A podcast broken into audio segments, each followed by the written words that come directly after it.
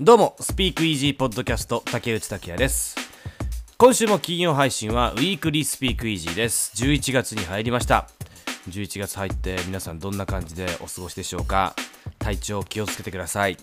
僕もちょっと体調崩しまして、まあ、もう治ってるんですけれど、病み上がりで、はい、若干鼻声です。まあ、気づかないとは思いますが、はい。はい、えー体調崩体調崩さないようにね気をつけてくださいね。この1週間の海外ポップミュージックニュースを振り返っていきます。情報だけゲットしたい方はスピークイージーポッドキャストと連動したスピークイージーウェブをご覧ください。そしてウェブメディアスパイスにも毎週記事を書いてます。どちらもポッドキャスト概要欄にリンクを貼ってますのでご覧ください。このポッドキャストはラジオ DJ やインタビュアーである竹内拓也が海外ど真ん中ポップミュージックシーンのニュース期待のアーティストなどを紹介する番組です。ではまずは今週も新曲からですがポストマロンとウィークエンドのコラボが出ましたね。いい曲ですね。当たり前なんですけどね。僕大好きな2人のコラボで。ポストマロン名義で、えー、と今年7月にリリースしたモトリークルー以来約3ヶ月ぶりとなる新曲なんですけれどとなんかこうウィークエンドの名義な感じがしますね。曲調が。ウィークエンウィークエンドの曲っていう感じがしますけれども、まあ、ポストマローンがウィークエンドを迎えたという形で YouTube でもポストマローンのチャンネルに新曲が公開されております。今週この2人インスタグラムで、まあ、共に歌っている音源の一部が公開されていてで2人は音源を上げていただけだだけだったんですが同じく音源を投稿したポストマローンのマネージャードレイ・ロンドンが今週金曜日世界に発表するのを待ちきれないっていうようなコメントをしていて、えーまあ、だからこの2人のコラボレーションっていうのは今週の頭には、まあ、分かっていたというか、まあ、今週にはちょっとまあファンには噂されておりました。で、あとトラビス・スコットも新曲エスカペプランをリリースしまして、なんかこういうね、まあ、このポストマロンとザ・ウィークエンド、あとエスカペプラン、トラビス・スコット、えーお昼1時にいきなり出た感じがしますけれども、これちょっと、これもね、あの、匂わせがあるんですよ。と、先週末、10月28日から30日にかけて行われたフェス、ローリングラウドニューヨークにトラビス・スコットは出演したんですが、ここで新曲の一部を歌っています。これツイッターでもね、トラビス・スコットのファンページとかがつぶやいてます。で、まあ、この新曲がもうすぐリリースされるんじゃないか。あの、あの歌知らないぞ。みたいな SNS で騒がれていてそれがリリースされた形になります。で今週末トラビス・スコットはあの主催のアストロワールドっていうフェスを自身主催のフェスを行うのでそれを前にリリースされた形になりますね。でこのアストロワールドなんですけれどこう見たい見たいと思っていたんですが、まあ、現地行けないなと思ってたんですけど Apple Music 限定で配信されることが発表されています。現地時間11月5日そして6日の2日間にわたり開催されます。でフェス初日のパフォーマンスが配信される予定です。はい。あとは U2 の新曲がリリースでしょ？はい。でロード。はい。アルバム「ソーラーパワー」のデラックス版をリリースしました。でこの中にあのアルバムには収録されるかもしれなかったけれどトラックリストにフィットされなかったという2曲が追加されてこれ「ホールドのグラッジ」っていう曲が Spotify ではフォーカストラックになってますがこれいい曲ですね。あとちょっと竹内的ビッグニュースで言うとシルクソニックが新曲をリリースしたんですよ。スモーキングアウトザウィンドウ。11月12日来週リリース予定のデビューアルバム「アンイブニング・ウィズ・シルクソニック」に収録予定の曲でだから「Leave the Door Open」スケートに続きアルバムからの3枚目のシングルになるんですけど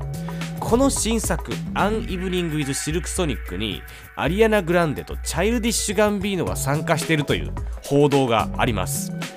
これがね面白いんですけど噂の発端はこのアルバムに参加しているブーツィ・コリンズがインスタでアルバムリリースに関する投稿をしたんですね。で、まあ、その投稿にアリアナ・グランデとチャイルディッシュ・ガンビーノをタグ付けしたんですよ。で現在この2人のタグ付けは削除されていてまあこれはほぼ100%参加するでしょう。冗談ではないでしょうね。怒られてるでしょうね、ブーツィー・コリンズね。何やってくれてんだみたいな。えーこれちょっと今週の僕的にはビッグニュースですね。あと新曲で言うと、チャーリー XCX の新曲がリリース。これすごいいい曲です。あと、アバの完全新作。40年ぶりのスタジオアルバムおそらくアバにとって最後の作品になるというふうに、えーメンバーが、まあ、正式に宣言しているニューアルバム「Voyage もリリースになってますあとはクリスマスソングクリスマスシーズンスタートっていう感じで、マライア・キャリーとカリードのコラボのクリスマスソングもね、リリースになってますね。いろいろと、えー、Spotify で、えー、 Music Talk でオンエアしているこのあのスピークイージーポッドキャストのエピソードもありますし、とスピークイージーウェブでもまとめてますんでご覧ください。では、この1週間の海外ポップミュージックニュースです。まずはちょっとね、先週末ハロウィンだったので、っぱハロウィンでの海外アーティストの仮装コスチュームっていうのが本当にこの1週間やっぱいっぱい上がっててよかったですね。リスに変身するテイラー超可愛いです。とザ・ウィークエンドはゴッドファーザーです。みんなこうすごい当たり前ですけど多分プロにやってもらってるんでしょうね。すごいこうクオリティが高いっすよね。100均とかで買うようなレベルじゃないです。で、ハロウィンにちなんで、ハリーウィンと名付けた公演を行ったハリー・スタイルズ。1939年に公開された名作映画、オズの魔法使いのドロシーを再現しました。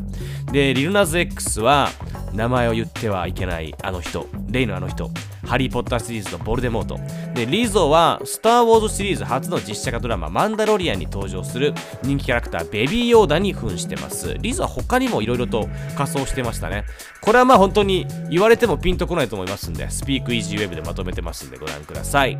で、あとファッションといえば、今週はグッチがハリウッドでコレクションを発表して、レディー・ガガ主演でグッチ一族の栄枯盛衰を描いた映画、グッハウス・オブ・グッチ。これ11月24日からアメリカで公開されるんですけれど、日本では来年1月ですね。それに先駆けてグッチがコレクションを発表。ハリウッドの有名人の名前が入った星型のプレートが連なる大通りウォーク・オブ・フェイムが会場になりました。音楽界からはビリー・アイリッシュ、リゾ、マイリー・サイラスらが参加しています。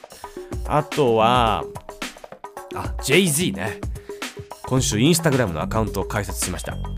そして、すぐ削除しました。はい。あの、今週の頭に公式のインスタが開設されて、まあ、一瞬で80万、90万フォロワーがいって、えー、奥さんであるビヨンセのアカウントだけをフォローしていて、